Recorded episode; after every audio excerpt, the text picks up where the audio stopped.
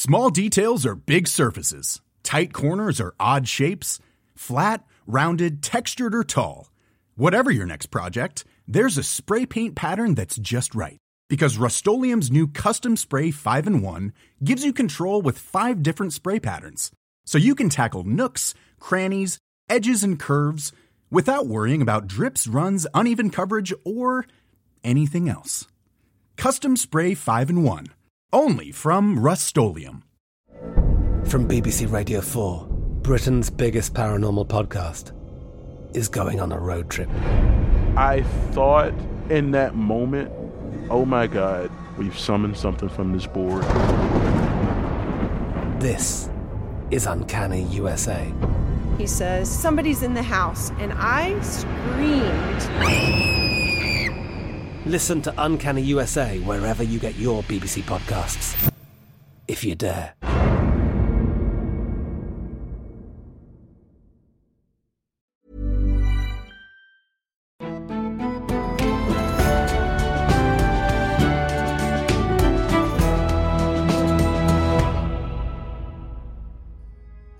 We're tiptoeing ever closer to Christmas, and a lot of us might be knee deep in our festive traditions by this point. Perhaps you have your tree up already and your presents are wrapped. Maybe you have an advent calendar or a wreath on the go. Maybe you're planning what to make for a blowout Christmas feast featuring all of your family favorites. I absolutely love a tradition myself, but what if I told you that there are even weirder and more wonderful ways of marking the holidays? that you might never have considered yet. I'm Dr. Eleanor Janega, and today on Gone Medieval from History Hit, I'm joined by my wonderful co host, Matt Lewis, to talk weird medieval Christmas traditions. Some, like football, gift giving, or the Yule log, you might recognize in theory, but not in practice. While others, like having a procession to celebrate finding a duck in a drain, are a little bit more out there. All of these celebrations allow us to consider how the subversion of social hierarchy plays a major part in pre modern celebration, why celebration is a really practical way to fill time in winter, and how we can learn a lot about societies by the way that they party. So grab a festive drink and a mince pie because Matt and I are ready to get serious about the silly season. Matt, thanks so much for coming on on a Tuesday, you legend it's great to be at the beginning of a week instead of the back end. Mm. oh yeah, we're we're very bright and bushy tailed over here. I mean, I suppose as beginning of the weeks go, this is a delightful thing to talk about because we're going in for some fun Christmas traditions today, which I love. But it's quite funny because for medieval people, we're not at Christmas yet, right? We're still very deeply mired in what they would call Advent, which is very sternly, not Christmas. Very serious. no partying. Advent calendars, absolutely not. Funnily enough, I have to do a lot of, of work about Advent because Advent's the time of year you contemplate the end of the universe. So, as all the dark is kind of encroaching and everything, Advent is when you sit around and think about the fact that the world is going to end. And then you go into Christmas where you celebrate the birth of Christ and the fact that he's going to come save us all at the end of the world and everyone is born again, tra la la la la. So it's quite funny because they're very serious and then they get married. So I think the only thing we share is that Advent is seen as the build up to the big day. We see it very much as an excuse to eat chocolate, a bit of chocolate every day. I think if you had a medieval advent calendar, it's going to be a slice of raw turnip or something, isn't it? It's definitely not a treat that you're getting out of this advent calendar because you have to think about fasting and how serious life is and how the universe could end. We might get Jesus' birthday, we might not make it that far. Which is quite funny too, because imagine fasting in this level of darkness. Maybe I'm only speaking for myself, but when the dark starts drawing in, you know, I'm making a soup. I've got an excuse to eat porridge for breakfast, things like this. It's comfort food weather, isn't it? I had shepherd's pie for tea last night because it's comfort food weather and you just want to fill your belly up and sit in front of the fire. But I suppose I find it weird that they would do this. But on the other hand, it does mean that when you get to Christmas, it's a blowout, right? But it's also, we still do it at Easter, don't we? We still have Lent going up to Easter, which we still view as the very serious time when you fast, you think about all sorts of things. We've just kind of bent the one before Christmas. We don't do it the way they used to do it anymore. We still do it Easter, but we just don't do it at Christmas anymore. Which is quite funny because for us, Christmas is so important now. You know, I think that for a lot of people, if they are not particularly religious, for them, Christmas is sort of the holiday. Of the year, which is not how medieval people would have thought about it. They would have really been focused on Easter. But then at the same time, for medieval people, Christmas is 12 days. And now we talk about, I get wound up. I'm a big nerd every year. And when people start talking about the 12 days of Christmas before Christmas Day, I just get right on my high horse immediately because I'm a, a, real stickler for celebrating the 12 days of Christmas as a medieval person would, starting on the 25th and then going through into January and then into Epiphany. Yeah, and I think it helps at this time of year as well. We've got to think about they had very short days, not much daylight, not much need for farm work going on. So they've actually got a bit of time. It's a bit of a holiday. You can take 12 days to have a party. And they sure did which is one of the things that I really love. And I guess that this kind of brings us to the first weird Christmas tradition that I wanted to talk about, which is Epiphany. So, Epiphany is kind of the end of the 12 days of Christmas, right? So, a lot of people will have heard the term Twelfth Night, like what the Shakespeare play was named after. And that is kind of like Epiphany Eve.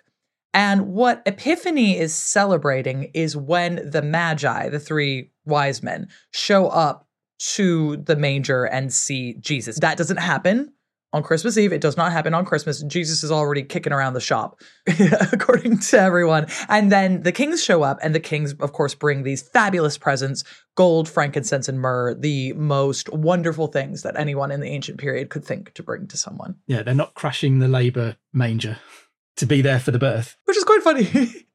you know, people kind of forget about that. It's like, yeah, probably they weren't really like bumping in on the childbirth end of things. But so the Epiphany thing is interesting because you get all kinds of different traditions that are happening as a result of it. So the reason, for example, that Twelfth Night is called Twelfth Night is that it was ordered for the revel on the last night for court in England. So that's fantastic. It shows you the sort of things that people are doing.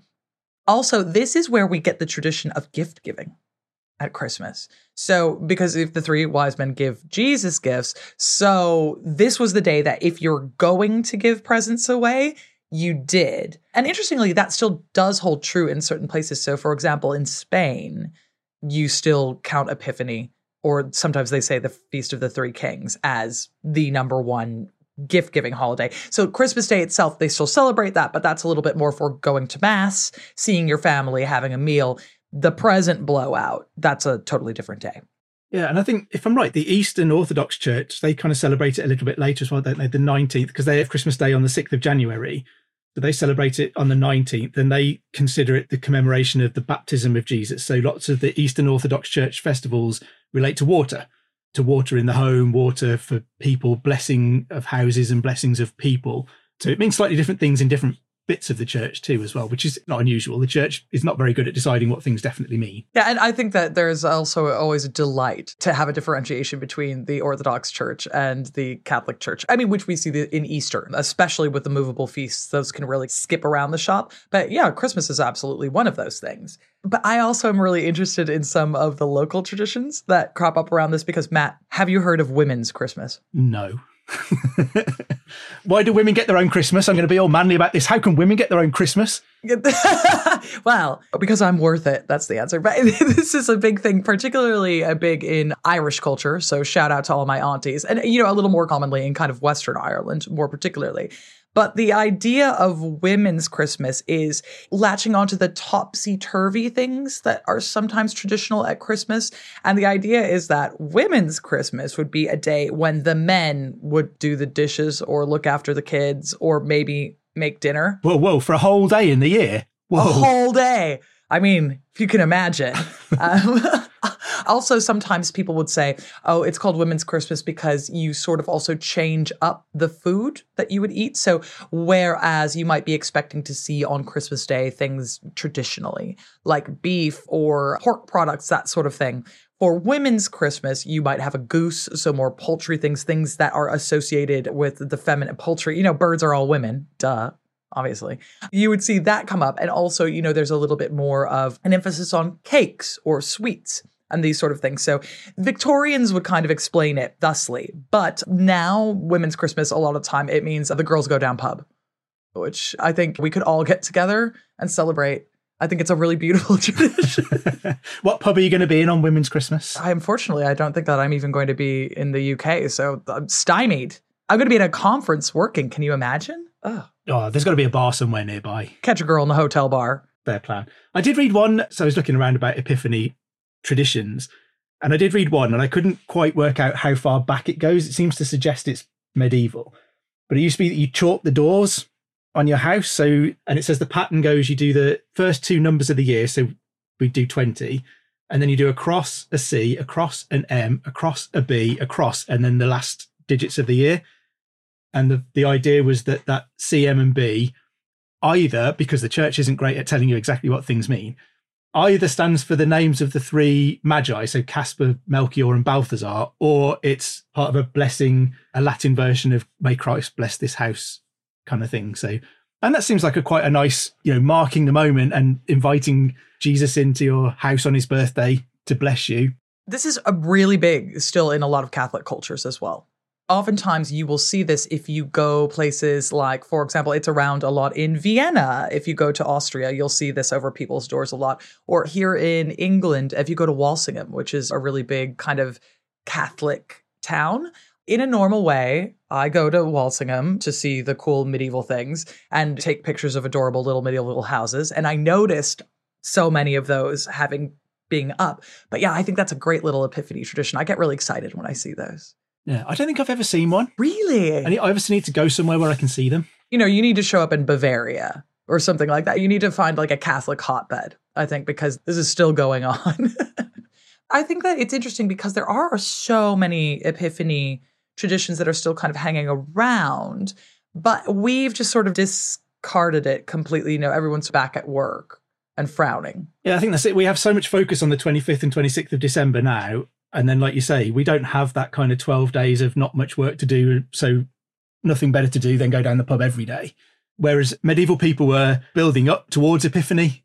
We're all back at work and it's Christmas is forgotten and we're all grumbling about how long it is till January payday now. Yeah, you know what? I firmly believe that we should bring back women's Christmas at the very least because A, good excuse to go out to the pub and b you know our pubs need us more than ever in january. A pub is for life not just for christmas matt. Do your bit for the economy and have a women's christmas. That's right. So what are some of your favorite weird christmas traditions matt? I'm just going to go in hard on the weirdest one that i found. Okay. Mallard night which doesn't seem to have too much to do with christmas except that it's celebrated on the 14th of january and is related to all of this. So apparently this is a tradition that goes on at All Souls College in Oxford, which is one of the most prestigious colleges at Oxford. They don't have any students at All Souls, they only admit fellows. The people at All Souls College are some of the brightest minds in Britain. But every year, they celebrate the discovery of a mallard in a drain, and it's a cause for a big party. And the first year of every century, so last in 2001, before that 1901, 1801, they have a humongous feast and they put on this big display where they all chase a mallard around the quad, carrying a guy who is designated as Lord Mallard in a sedan chair while he kind of whoops and calls for them to do more laps until they can't carry him anymore. And apparently, until 1901, before that, it was a live mallard that they used to chase. In 1901, they changed it to a dead stuffed one. And in 2001, they replaced it with a wooden carving on the end of a pole that they now chase around the quad at All Souls College. Normal. Absolutely. I mean, you know, who are we to question some of the finest minds in Britain and what they do in their spare time over Christmas? But apparently, this comes from the foundation of All Souls College when Henry Chicheley, who was the Archbishop of Canterbury in 1437, wanted to found a college, didn't know where to put it. And he apparently received a vision that told him that he needed to situate this on the high street on one of the corners, and that if he went down there, he would find a mallard in a drain that was trapped, and that should be the location on which he would site his college. And apparently, true to form, Henry Chicheley went down High Street of Oxford, found on the corner of Cat Street, and he found. Now, I assume this word is a medieval word for like whopping incredibly large, but I think we should bring it back because the manuscript describes him finding a schwapping mallard that was stuck in the sewer. And this was supposed to be a sign that the college would thrive if Henry Chicheley built it on this location. So every year since 1437, they celebrate this. All Souls crest involves a mallard. Apparently, if you go there, I haven't been there. Apparently, if you go there, there are carvings and pictures of mallards all over the college. According to one thing that I read, I don't know how true it is. They have a landline telephone in the shape of a mallard. So if you phone them, they answer the mallard. Now I want a mallard phone. That's not fair. and they have this song that they sing while they celebrate Mallard Night about how wonderful mallards are and how they're the greatest birds that history has ever known. okay, everything about this is delightfully bonkers and harmless, I would argue. So that's great. But can we talk about the specificity of this vision? I mean, just getting beamed that there's a mallard in the drain somewhere is I mean, it's the oddest thing to wake up and claim you've had as a vision. You know, Christ came to me in the night, an angel visited me in my sleep and told me I'd find a duck. And then not only Christ was like, hold the phone, we got to get the duck message out there, A. And B, once he finds the duck, that's how you know this college is about to be good. Like, what, what is the link between finding a duck and really good institution of learning? I have no idea. I literally I found this and I assumed it was a joke.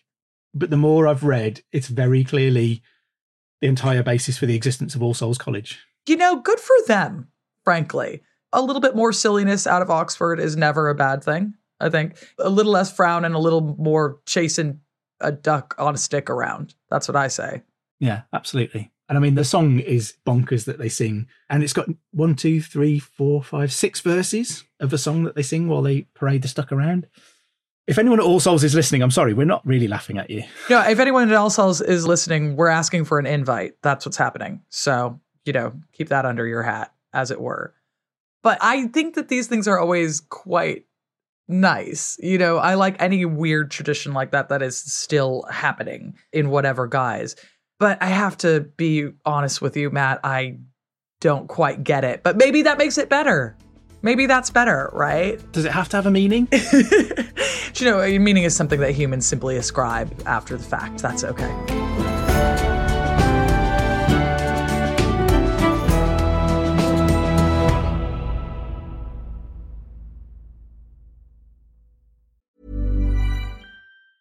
Small details are big surfaces. Tight corners or odd shapes. Flat, rounded, textured, or tall. Whatever your next project, there's a spray paint pattern that's just right. Because Rust new Custom Spray 5 in 1 gives you control with five different spray patterns. So you can tackle nooks, crannies, edges, and curves without worrying about drips, runs, uneven coverage, or anything else. Custom Spray 5 in 1. Only from Rust Hey, it's Danny Pellegrino from Everything Iconic. Ready to upgrade your style game without blowing your budget? Check out Quince. They've got all the good stuff shirts and polos, activewear, and fine leather goods, all at 50 to 80% less than other high end brands. And the best part? They're all about safe, ethical, and responsible manufacturing. Get that luxury vibe without the luxury price tag. Hit up quince.com slash upgrade for free shipping and 365 day returns on your next order. That's quince.com slash upgrade. Join us this month on Gone Medieval from History Hit. I'm Matt Lewis. And I'm Eleanor Janega. This April, dive into our special mini-series. With the help of leading experts, we're tracing the foundations of England by exploring the country's most powerful Anglo Saxon kingdoms. We'll be looking at Northumbria, Mercia, and Wessex, as well as the rulers and their councils who helped shape a nation. Make sure to get every episode by listening and following Gone Medieval from History Hit, wherever you get your podcasts.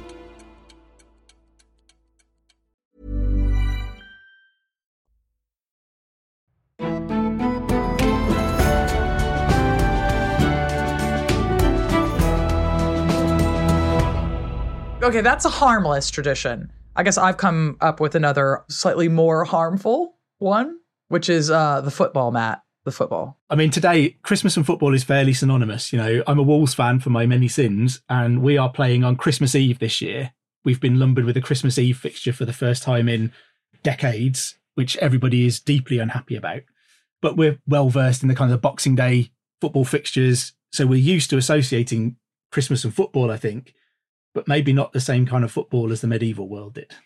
Yes, you're bang on there in that medieval football Well, it seems to be a bit more of a wrestling match in which a ball is present. I got a strong feeling that medieval football is basically a middle age equivalent of the purge. One day of completely allowable violence. You can do whatever you want, claim that it's part of a football match, and you know, just get out your system in a day. Well, interestingly, we have a kind of Oxbridge connection here. You know, so Mallard Night is gentle, but one of the big things that used to happen is for football games at both Oxford and Cambridge, they would turn the teams into sort of the town and the gown. So it was an opportunity for everyone in the town who was annoyed by the students who were always unruly to essentially beat them up if they felt like it. Of course, vice versa also is true. But I suppose we I should step back and kind of explain slightly a bit about what we understand the football rules to have been. Which is that somewhere in a town, and it usually takes place in a town quite often on a high street, you kind of establish where two goals are. And it might just be the windows of varying buildings, or it might be that you need to get things onto a church stoop or things of this nature. And essentially, the rules are that you can get the ball there by any means, provided that it does not result in murder or manslaughter. And I mean, you know, rules are for bending. yeah, there, I mean, rather a lot of manslaughter happens. A lot of what we know about medieval football comes from the fact that people just end up dead all the time, and then it gets related to the town constables and that sort of things. And you know, we have references to football being played at least from Bede. So the Venerable Bede in the 8th century wrote about the fact that people were playing ball in one of his books, which is De Temporum Ratione. So we know that certainly this is kind of around the shop. We also know that in Wales in the 9th century, from the Historia Britannorum, we have references to groups of boys playing ball. So we know that this is kind of out and about in the shops. And now it still continues to happen here in the UK, especially up in Scotland, where it is, of course, just called the Fitba. And it does continue also in a lot of different places, oftentimes for Shrovetide or Pentecost. It'll happen around Easter quite often. But we keep these religious days or these religious festivals as the hallmark of this particular medieval football you know, people played football on the continent as well. I'm not saying that they don't, but these particular rituals around it do seem to be quite British in a number of ways. Yeah, and I think when you understand exactly what medieval football was, it maybe makes more sense that some monarchs were quite keen to ban it. We often hear about, you know, football was banned as the most outrageous thing, and essentially they're trying to stop you having fun. But medieval football wasn't necessarily all that much fun especially if you were on the receiving end. Yeah, exactly. You know, it is quite funny because it seems to be one of these tests to a certain extent of what are the limitations of varying social stripes. So, for example, in London, when they played football, we have a description that comes from the 12th century from the Descriptio Nobilissimi Civitatis Londinione. There you go. And they say that after lunch, all the youth of the city go out into the fields to take part in a ball game. The students of each school have their own ball. The workers from each city craft are also carrying their balls, so that will be people from the varying guilds. Older citizens, fathers, and wealthy citizens come on horseback to watch their juniors competing and to relive their own youth vicariously. So even then, you had the dads on the sideline, you know, giving their tenpence worth. Yeah, you can see that their inner passions are aroused as they watch the action and get caught up in the fun being had by the carefree adolescents. Now, having said that, the carefree adolescents are absolutely beating each other up. It's a free for all. They've all got their ball and they're trying to get it over to a varying guild house or a varying school in order to score these points. So it's part wrestling, part ball game. And there is some evidence which says that they are supposed to be kind of like kicking the ball as opposed to carrying it. But some versions we do know involve kind of carrying it. But there are certain things where, for example, Chaucer refers to balls being kicked under feet and things like that. So we do think that perhaps it is a little bit like our football today. I mean, if our football today was massively violent and involved the entire town. Yeah, I'd imagine there was less kind of dramatic faking of injuries in medieval football because it really, really would have hurt. if somebody just wanted to catch you one across the face. Can you imagine how that would go down? We're like, yeah, you got hurt. That's the point, you know. And it's much more about showing that one is a hard man, I suppose. So it's funny because we do think that there is some kicking involved, but for the most part, it is a bit more like I don't know. I suppose rugby if there were no rules. Yeah, absolutely. I mean, yeah, there's several times it gets banned. Edward III banned it, Richard II banned it, James III of Scotland banned it. Um, and the first record that I could find of what sounds like a modern game of football comes from the 15th century, so Henry VI kind of reign. And this is in Nottinghamshire. Amongst the manuscripts, it was a set of manuscripts that were compiled later in the century around the miracles of Henry VI to prove how great he was. Weird that they include the rules of football in trying to make Henry VI a saint. But this account kind of says this was describes it as exclusively a kicking game. So as you mentioned, other things talk about potentially carrying the ball, throwing it, sometimes hitting it with a stick, so a little bit like hockey maybe. But this is the first time that calls it an exclusively kicking game. It has the first description of dribbling. So it says the game at which they had met for, for common recreation is called by some the football game. It is one in which young men in country sport propel a huge ball not by throwing it into the air, but by striking it and rolling it along the ground. And that not with their hands, but with their feet, kicking in opposite directions. So it kind of gives us the rough layout of a football pitch. It says the boundaries have been marked and the game was started. So we have the kind of the beginnings there of a football pitch and football games being played to what we might equate to more modern football rules as early as kind of 500 years ago. And I think that that's quite interesting because it's so omnipresent, I think, in all of our lives now, football that I think there's this sort of association with it. Everyone assumes, oh, yeah, it's an old game. We've been playing it for all this time. But, you know, when we look at these quite old references to it, it does just seem like this is the purge. It's just an excuse to punch a student which, you know, God bless them. I'm glad they're having a nice time. But it is interesting that over the course of a couple hundred years, you do see something that starts to resemble what we think of as football. And it's strange how it morphs so that by the time we get to the Victorian era, it's this idea of almost a gentleman's game with very strict rules. And it's almost become a non contact sport. It's so far removed from what it used to be. And I think sometimes we have this vision of football only starting in the mid 19th century because we don't associate it with this long birth from this violent sport that starts off as absolute chaos, but does become slowly refined through the medieval period. So by the time we get to the 15th century, it has rules that we would recognize as football today. And I think that this is an important lesson because people tend to think that inventions or social practices kind of leap into the world fully formed. It's football and everyone knows the rules and we have established that there are goals here and there and you can't touch it with your hands. You know, no, this is something that gets refined and that people put forward over a period of time until you get down to just a game. And, you know, I suppose this also reflects social attitudes changing more generally because maybe people dying eventually was considered a bit much. Perhaps it was considered less acceptable to just beat up the members of a guild if you didn't like them, you know, and there's this sort of winnowing down process of saying, all right, well, let's turn this into just a game as opposed to a brawl that we are legitimizing through saying the word game.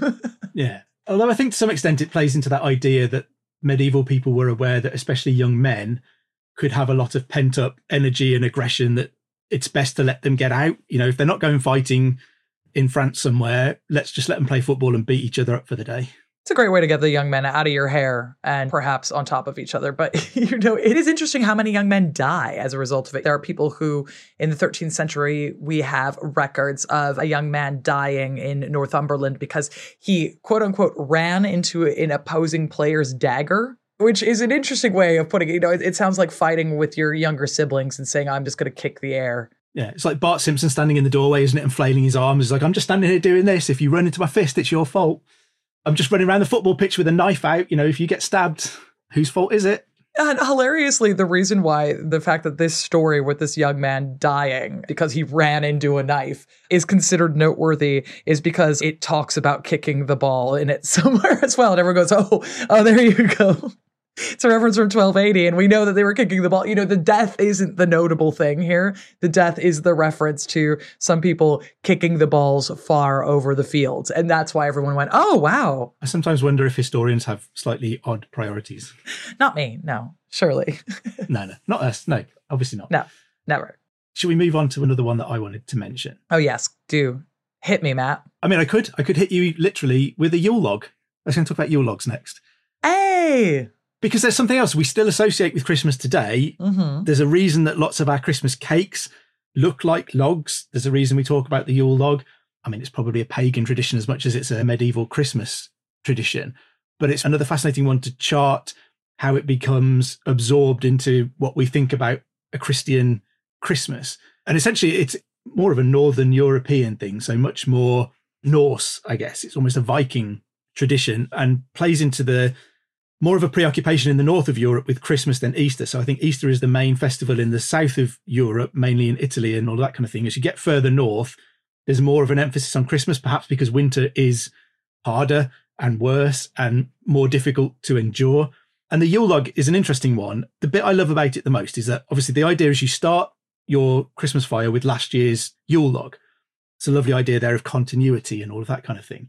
But then you get your next Yule log, which could be a whole tree, and you drag it into the house and you plonk the end of it in the fire and then you slowly feed it in as it burns. So you've got the rest of this tree across your living room while one end of it is on fire. I mean, if health and safety ever saw this, we think the Victorians were nuts for putting live candles on Christmas trees and the fire hazard that that was. Medieval folk go one better. They just literally set fire to the tree in their house. It seems like madness. I mean, it's warm. Do you want it that warm? Seems a little warm. Seems a little uh, overzealous, you know. I mean, I know also that by the time we get to kind of the 17th century, there's also an attendant tradition, especially in England, of having Christmas candles as well. And you get two really big candles, maybe colored if your budget can stretch to that. And the youngest person in the family or the household takes the candles and lights them on the Yule log. Then you pop those on the table and they're not allowed to be blown out until they burnt out. So there's rather a lot of introducing fire that shouldn't be extinguished to varying parts of the house, which, you know, it's interesting as a choice, I would say. Yeah. And it's almost like a dangerous extreme version of the Advent candle that we might have today, where, you know, the idea is you keep it burning throughout the period, but you have to also judge it so that you keep enough of your Yule log to store for next year, because next year you've got to light your next Yule fire with that Yule log. But it's interesting that it plays into this whole idea of bringing kind of greenery into the house, of perhaps new life coming from old, things being reborn. That's what you're hoping for by the time you get to December in the middle of winter you're hoping to look forward to spring and new birth and things coming again. There's an idea there of continuity. So last year's fire is starting this year's fire to keep your family warm. There's that kind of bringing nature into the home. You know, we talk a lot today about having, you know, bringing the garden into the house. They're going one step further. They're just dragging a tree and then setting fire to it in the house. And I guess also you've got, you know, just the importance of fire. This is the thing that is going to see you through the winter. It's going to keep you warm. It's going to cook your food.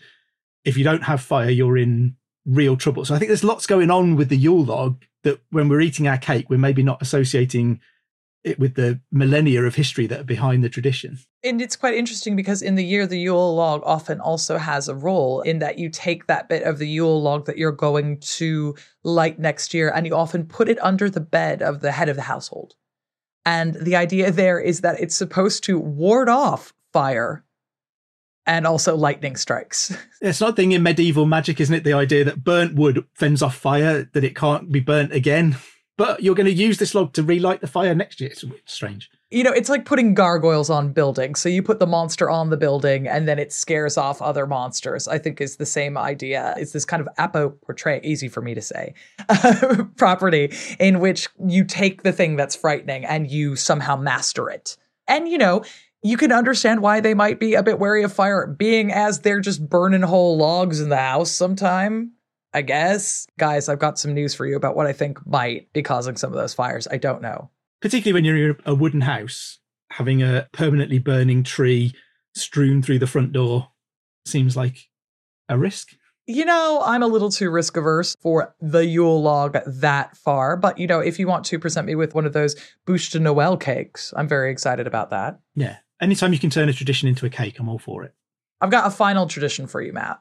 A little less fire, but a bit of, I would say, rabble rousing, which is mummers and mumming. Just a fun thing to say in the first place. Do you know from whence this comes? I do not know. Tell me more. Okay, so mumming is quite fun because we know that we have references to mumming from at least the 13th century. So, like 1296 is the first time we have something written about it. And it comes from Edward I's daughter's wedding, which happened at Christmas. And we know that they had mummers of the court and fiddlers and minstrels in order to celebrate this. So these were just kind of a part of the revels, both for the wedding and for Christmas more generally. Mumming in this context, we think sort of refers to as a mask or a masquerade. But mumming also seems just very, very specifically within this have meant playing dice. And what you would do is you would dress up in a costume to kind of obscure your identity. And then you would play dice with the host for a number of jewels that he's sort of set aside specifically for this.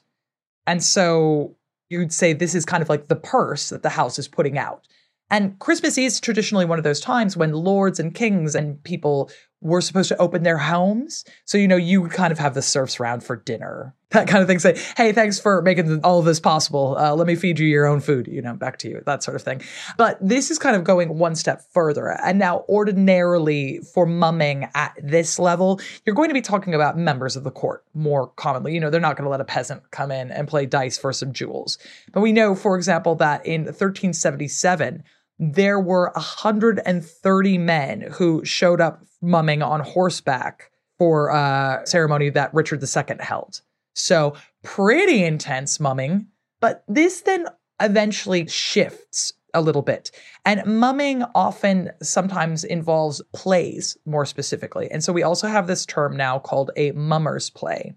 And a mummer's play then also specifically involves a plot line in which somebody dies and then they are brought back to life.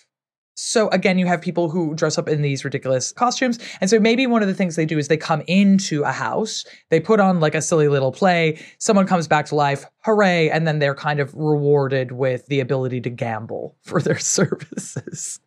which is great. Yeah, I think the play is what I associate mumming with, I guess. I wasn't aware of all of that origin story behind it, which seems very much like managed generosity. Know, you can come into my house and you can gamble and have some fun and you can win some stuff. The house is putting up a stake here, but it's very limited. You know, when the jewels are gone, the fun is over. Exactly. And these mummers plays then eventually spill out into the normal world. And so you'll kind of have festival plays and this sort of thing that just happen out in the marketplace.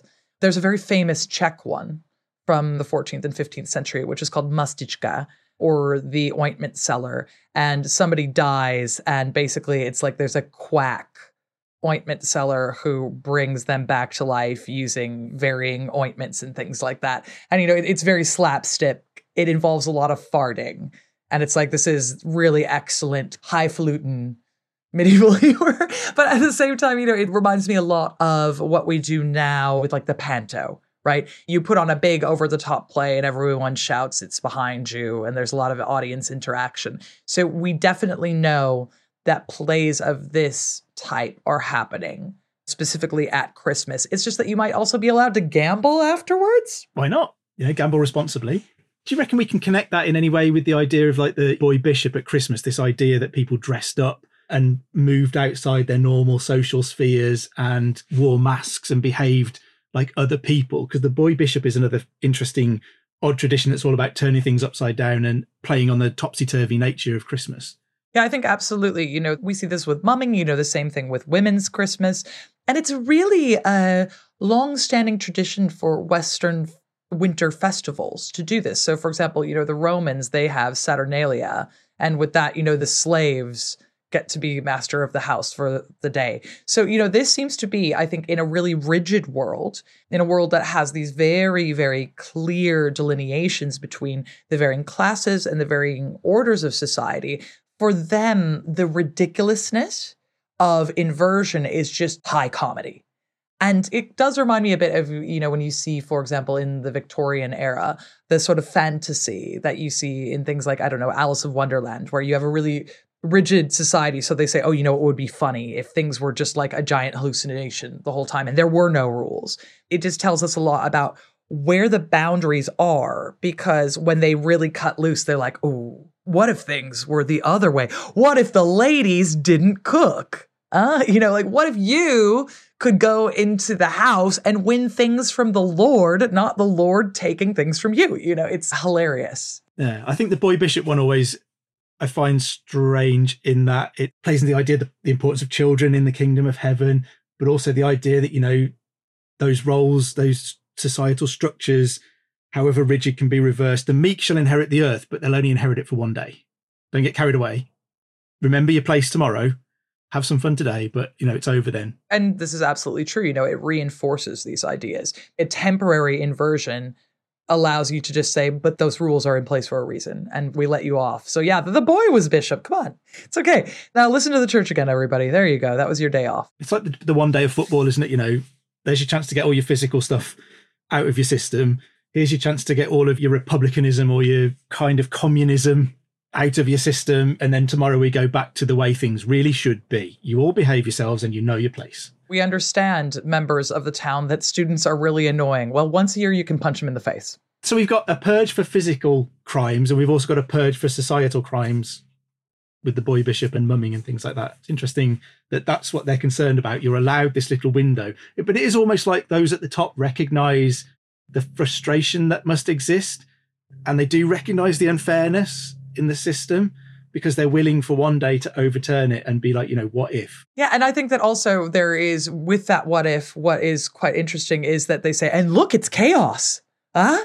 If you let, you know, the slave is the master and the mummers are in the house gambling and, you know, the women didn't cook dinner, it's like, oh, and it, it's just so chaotic that this could never be anything other than a one off laugh.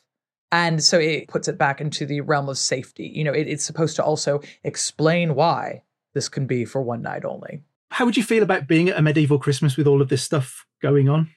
Is that something somewhere you'd like to be? I think that I would actually, because I think that this is one of the times of year that you can sort of find out the most about who medieval people really are at their core if they are sitting around trying to subvert things, then it tells you what's kind of going on in their heads. This is some real deep level psyche stuff. So for me, you know, that's absolute gold dust, right? You know, I want to see them drag a tree into the house and then go punch their neighbor and then go, hmm, very interesting. yeah, that's all very deep. I was just thinking it'd be nice to have 12 days off work and a big party, but bring that back. You know, this is one of my most old fashioned opinions is that we need to bring back 12 days of Christmas. Absolutely. And speaking of, everyone here should go have a drink, not punch your neighbor, probably, but relax into the festive season. So all that remains is for me to thank you so much for being here, Matt. Thank you very, very much for having me on a Tuesday at the beginning of the week. Absolutely fantastic to be here.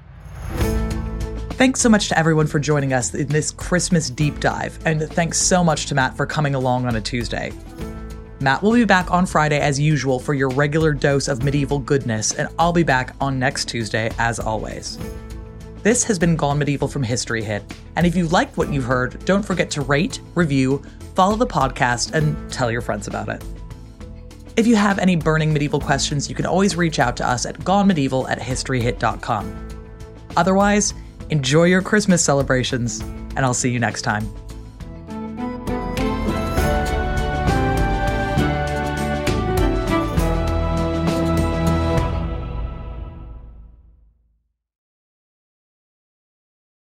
Thank you for listening to this episode of Gone Medieval. Please follow this show wherever you get your podcasts. It really helps us out, and you'll be doing me a big favour.